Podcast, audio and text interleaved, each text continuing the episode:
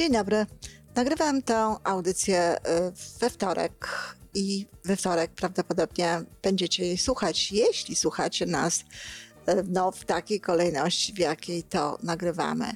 W każdym razie jest to ten dzień w naszym podcaście Żyjmy Coraz Lepiej, w którym mówimy o sprawach niełatwych, dlatego że bardzo mocno dotykających emocji osób, które mają z nimi do czynienia, czyli krótko mówiąc, mówimy o sprawach uważanych za niedobre, niefortunne, za nieszczęścia, tragedie i tym podobne rzeczy. Dlaczego powiedziałam uważanych? Dlatego, że choć każda każdy z nas zupełnie inaczej przeżywa wszelkie tego typu rzeczy, to jednak trzeba powiedzieć, że większość ludzi, nawet jeśli radzi sobie dobrze z tym, co się dzieje, wszelkie takie wydarzenia nadzwyczajne i wydarzenia, które sprawiają ból, które które są wytrąceniem z takiego stylu, z tego życia, które możemy nazwać e, prawidłowym czy przebiegającym w typowy sposób, no, traktują bardzo boleśnie. I to jest zupełnie zrozumiałe.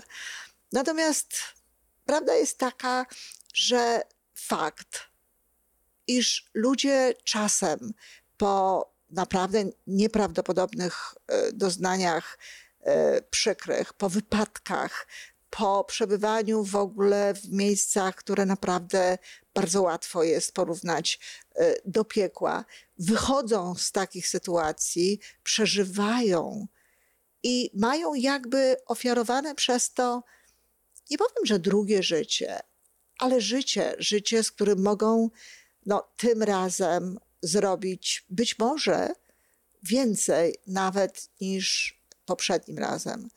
Dlaczego tak jest, że mogą zrobić więcej? Po pierwsze, wydaje mi się, że taki fakt powrotu do życia raz jeszcze to jest pewnego rodzaju naznaczenie, ale naznaczenie takie pozytywne. Ja nie bardzo wierzę w to, że Bóg zajmuje się każdym pojedynczym życiem w każdej pojedynczej sytuacji, w każdym momencie, ale wierzę w to, że w takich sytuacjach, kiedy ludzie przeżywają i tak naprawdę no, wszyscy dookoła y, temu się dziwią, wierzę, że jest to po coś. Wierzę, że jest to akt boski, akt źródła, jakkolwiek chcemy sobie to nazywać, ale że jest to właśnie po coś. I bardzo często te osoby są dla świata e, dowodem na dzielność, na heroizm, ale także na, na siłę człowieka i na to, co ma w sobie, jaki program w sobie ma nieprawdopodobny, który, jeśli się go uruchomi, pozwala mu no, zrobić ze swojego życia arcydzieło. Zrobić ze swojego życia arcydzieło, nawet jeśli dla innych osób E, to nie będzie tak piękne, jak mogłoby się wy, wydawać. Takich osób, które naprawdę dokonały niezwykłych rzeczy, są miliony. Ale oczywiście nie o wszystkich wiemy. Nie każdy zabiega o to, żeby można było go zobaczyć. Nie każdy też został dojrzany przez kogoś, bo często ludzie, się, ludzie o to nie, nie dbają, ale są przez kogoś zauważeni, są docenieni i potem robią różne nadzwyczajne rzeczy. E, wszyscy zdają e, Wójcica, człowieka, który no, urodził się z brakiem jakby wykształconych właściwie kończyn, ale uwaga, dzięki rodzicom. Oczywiście, że w jakimś momencie również dzięki własnej woli, dzięki własnym krokom, dzięki własnemu działaniu, ale na samym początku dzięki rodzicom był wdrażany do życia, które dawało mu różnego rodzaju możliwości. Jego rodzice nie myśleli w kategoriach, och, czego my tu nie mamy, och, czego on tutaj nie ma, jaka to wielka strata, jakie to nieszczęście. I nie koncentrowali się na tym, że czegoś brakuje, tylko koncentrowali się na tym, co on może mieć, co on może robić, w jaki sposób on może funkcjonować, w jaki sposób może doświadczać tego życia, tej rzeczywistości, jak można mu w tym pomóc. I w pewnym momencie on sam również zaczął się nad tym koncentrować. E, mamy Jasia Melkę w Polsce, który również z, z, z czymś, co wiele osób nazwałoby głęboką no, niesprawnością, prawda, czy niepełnosprawnością. Dokona, dokonywał rzeczy niezwykłych, żyje normalnie, typowo, no, normalnie, nie typowo, ale normalnie i dokonuje nadzwyczajnych rzeczy. Więc wiemy o tym, że to jest możliwe. To jest możliwe, ale jest możliwe wtedy, kiedy, tak jak mówiłam na początku, koncentrujemy się na tym, co mamy, a nie na tym, co jest.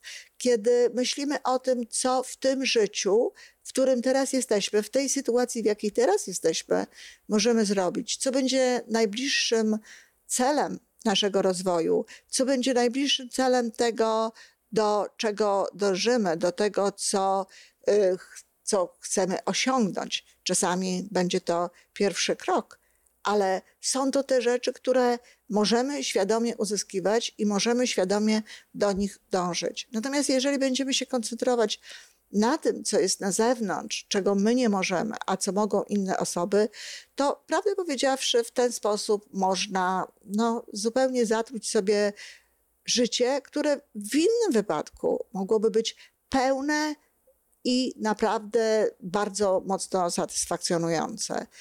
Ktoś może powiedzieć, no tak, tym ludziom, którzy, którzy właśnie stracili czy to sprawność, czy stracili, e, nie wiem, kończyny na przykład, jak w wypadku Majka Kasazic, o której jeszcze będę mówiła, ponieważ jest ona dla mnie również wielką inspiracją, czy obudzili się po długim czasie no, w zupełnie innej sytuacji niż ta, którą pamiętają, tak jak Maja, inna bardzo dzielna dziewczyna, bardzo dzielna młoda kobieta, którą, która mieszka w Polsce i która również jest dla mnie inspiracją. Czasami właśnie wydawałoby się, że to życie no, jest gorsze niż życie innych ludzi. A to wcale tak nie jest. W tym życiu jest również bardzo dużo różnych pozytywów. I to życie jest po prostu inne. Jeżeli patrzy się na przykład na to, z czym zmagają się ludzie tak zwani pełnosprawni, tak zwani zdrowi, e, nie, przy, nie muszący spędzać swojego życia e, na łóżku czy w fotelu, e, w pełni widzący, słyszący itd., tak itd. Tak Jeśli się słyszy czasem, z jakimi wyzwaniami borykają się ci ludzie w życiu, z jakimi sytuacjami muszą sobie radzić itd., tak to wcale nie, nie jest tak, że, że poziom ciężaru, jaki na przykład dźwigają ci ludzie, jest taki, in, taki różny. On jest po prostu inny. My wszyscy jesteśmy w podróży, my wszyscy podróżujemy przez to życie i każdy z nas ma w tym życiu no, nie, tylko, nie tylko róże, nie tylko piękne rzeczy, ale ma również kolce. Inne są kolce każdego z nas, ale nie ma tych kolców, co porównywać do siebie. Nie ma co myśleć w kategoriach, kto ma lepiej, kto ma gorzej, dlatego że to zależy od całego szeregu różnych spraw. Między innymi również od tego, na ile taka osoba e, no, orientuje się, wie, jakby, jak to może być inaczej i na czym się koncentruje. Jechałem kiedyś pociągiem z grupą e, niewidomych osób. Tak się złożyło, że tam, gdzie siedziałam, właśnie e, no, zajęła, zajęte były miejsca, zarezerwowane były miejsca przez wycieczkę osób niewidomych, która gdzieś jechała e, na zjazd. I koło mnie obok, na moim siedzeniu, siedziała pani zupełnie, zupełnie niewidoma. E, pani, która e, widziała przez bardzo krótki okres w swoim życiu, czyli miała wyobrażenie tego, jak wyglądają pewne rzeczy, jak wyglądają e, kolory. Nie wiem, czy nauczyła się te kolory jeszcze rozpoznawać, tak daleko nasza rozmowa nie sięgała, ale patrzyłam na nią i byłam pełna uznania. Oczywiście zapytałam ją, bo wiecie, człowiek ma taki odruch. Więc zapytałam ją, czy, czy nawet nie zapytałam, tylko powiedziałam jej, że jeśli potrzebowałaby jakiejkolwiek pomocy, to ja tutaj siedzę i jestem. A ona mi odpowiedziała bardzo sympatycznie, bardzo dziękuję, tak, to normalne, e, wywołujemy w, tak, w ludziach tego rodzaju odruchy, ale proszę mi wierzyć, e, jeśli chcemy tej pomocy, to o nią prosimy.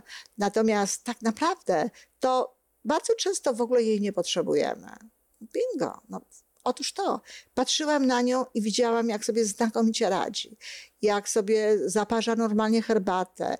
Nikt jej nie wkłada torebki do tej herbaty. E, sama to robi, sama słodzi, sama wszystkie rzeczy dookoła jakby znajduje.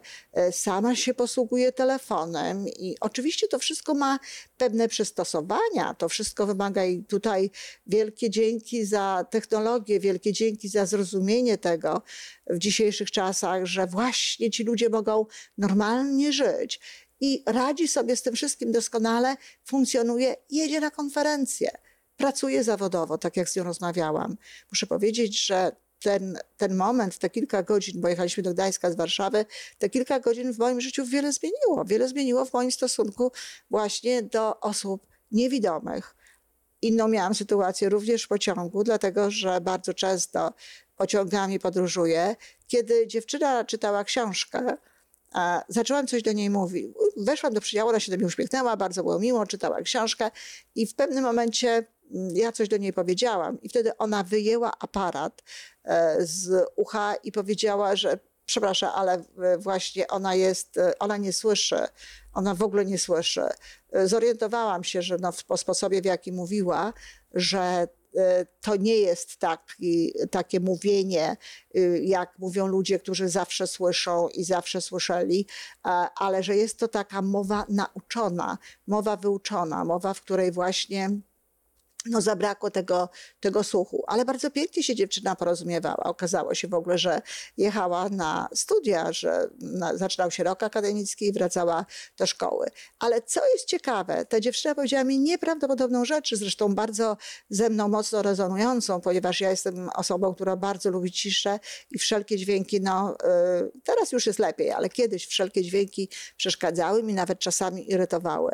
I ona do mnie mówi, że ona ma super z tym aparatem ja wcale nie czuję się gorzej. Ja wcale nie czuję, że ja mam, że ja mam gorsze życie, czy że czegoś w moim życiu brakuje. Dlatego, że ja, jeśli chcę mieć ciszę, to wyjmuję aparat.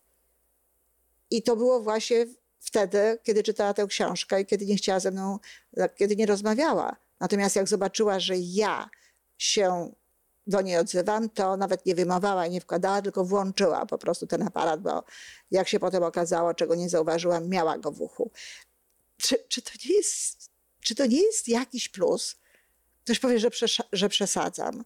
No, nie przesadzam. Znajduję po prostu pozytywne sytuacje w tym, co jest. Znowu, dzięki tej technologii, dzięki temu, że mamy pewne rzeczy, te osoby mogą żyć pięknie, mogą korzystać z dóbr tego świata, ale w niektórych sytuacjach mają jakąś przewagę. No i wreszcie chcę tutaj dotrzeć do e, tej osoby, która, jak powiedziałam wcześniej, do Majka zaś, która jest tutaj dla mnie wielką inspiracją. Dziewczyna, która miała 15 lat, podobnie zresztą jak druga Maja, ta polska Maja, kiedy no, na skutek bombardowania w Bośni straciła jedną nogę zupełnie, druga była bardzo okaleczona, bardzo, bardzo wymagała bardzo wielu operacji i różnego rodzaju zabiegów, żeby mogła być aktywna. I ta dziewczyna, no, uratowano ją jakby z tej Bozni, prze, prze, przeniesiono ją do, y, jakby do Stanów Zjednoczonych. W Stanach Zjednoczonych ona obecnie mieszka na Florydzie i działa, ale co chcę powiedzieć? Ta dziewczynka, nawet wtedy, kiedy jest robione zdjęcie, słuchajcie, to, to nie jest zdjęcie pozowane, bo jeżeli ktoś dzisiaj pozuje do zdjęcia, no to jest zupełnie co innego, nawet, nawet Maja, jeżeli pozuje, ale to jest zdjęcie, kiedy ona ma jeszcze nogę w bandażach, być może jest po jakiejś operacji, albo, albo być może dopiero została przywieziona i na jej ślicznej twarzy, bo bardzo ładna dziewczynka, jest uśmiech jest autentyczny uśmiech. Bardzo możliwe, że to dziecko zdaje sobie sprawę z tego, że ciągle żyje, już w tym momencie, że ciągle żyje i że może różne rzeczy przeżywać, może w różny sposób e, korzystać z tego życia, może o nie różnie zadbać. I znowu w, w maju wykształcił się pewnego rodzaju taki hart, taka pewnego rodzaju troska o to, żeby lepiej funkcjonować, żeby lepiej żyć, żeby się lepiej starać. Ona po prostu na pewno musiała pokonywać siebie, musiała pokonywać swój ból, musiała pokonywać różnego rodzaju no, przeszkody, których powiedzmy młody człowiek, który nie ma tego rodzaju y, problemów, no, pokonywać nie musi. Ale traktowała to właśnie jako swoje nowe życie i starała się robić różne rzeczy. Bardzo szybko grała w tenisa, grała w golfa, e, biegała za sprawą no, swoich własnych pomysłów i swojego własnego podejścia do życia. I znowu fantastycznej technologii, a miała do, ma, ma protezę, która powoduje, że zupełnie normalnie funkcjonuje. Kiedy patrzyłam na nią, jak stoi na scenie, bo Maja została takim mówcą motywacyjnym, mówcą inspirującym, kiedy patrzyłam na nią na scenie, jak ustawia swoją nogę, niesamowite. To zupełnie dokładnie tak samo tę myśl o tej nowej nodze, o tej sztucznej nodze, dokładnie tak samo jak zdarza się nam czasami właśnie ustawiać e, te nogi. Bardzo to jest naturalne. I to Maja powiedziała słowa, którymi chciałabym dzisiaj to zakończyć te, te, te, to spotkanie. Maja powiedziała, że każdy z nas jest w podróży, każdy z nas jest w drodze, każdy ma swoją drogę. No, to jest, jak wiadomo, bardzo bliskie również mnie. Moja droga do siebie, pierwsza moja książka i, i w ogóle droga do siebie i całe mówienie o, tej, o tym, że to nasze życie jest tak naprawdę drogą do siebie, jest mi to bardzo bliskie.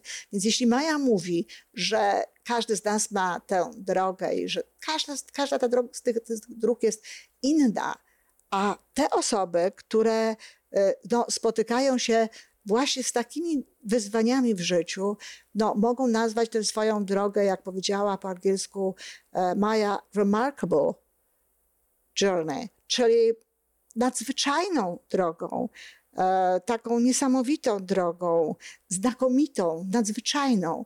Czyli jeśli spojrzy się z tej perspektywy na takie życie, to mimo tego wszystkiego, co było niedobre, bo oczywiście to w ogóle nie podlega wątpliwości. Maja również musiała się zmagać z problemami emocjonalnymi po tym, czego doświadczyła. Ale jeśli popatrzysz na to życie w taki sposób, to jest naprawdę remarkable, to jest naprawdę fantastyczne, to jest naprawdę niezwykłe i to jest naprawdę jakby nadzwyczajne. I właśnie o to chodzi. Te osoby mają życie nadzwyczajne. Ono nie jest zwyczajne, ale jest nadzwyczajne i w zależności od tego, no, ile chcą z tego życia wziąć, na ile pomaga im środowisko, na ile no, mają właśnie takie możliwości, to mogą czerpać, mogą brać i mogą się czuć równie spełnieni i równie szczęśliwi. Kto wie, czy czasem nawet nie bardziej niż taki człowiek zwyczajny. Dziękuję.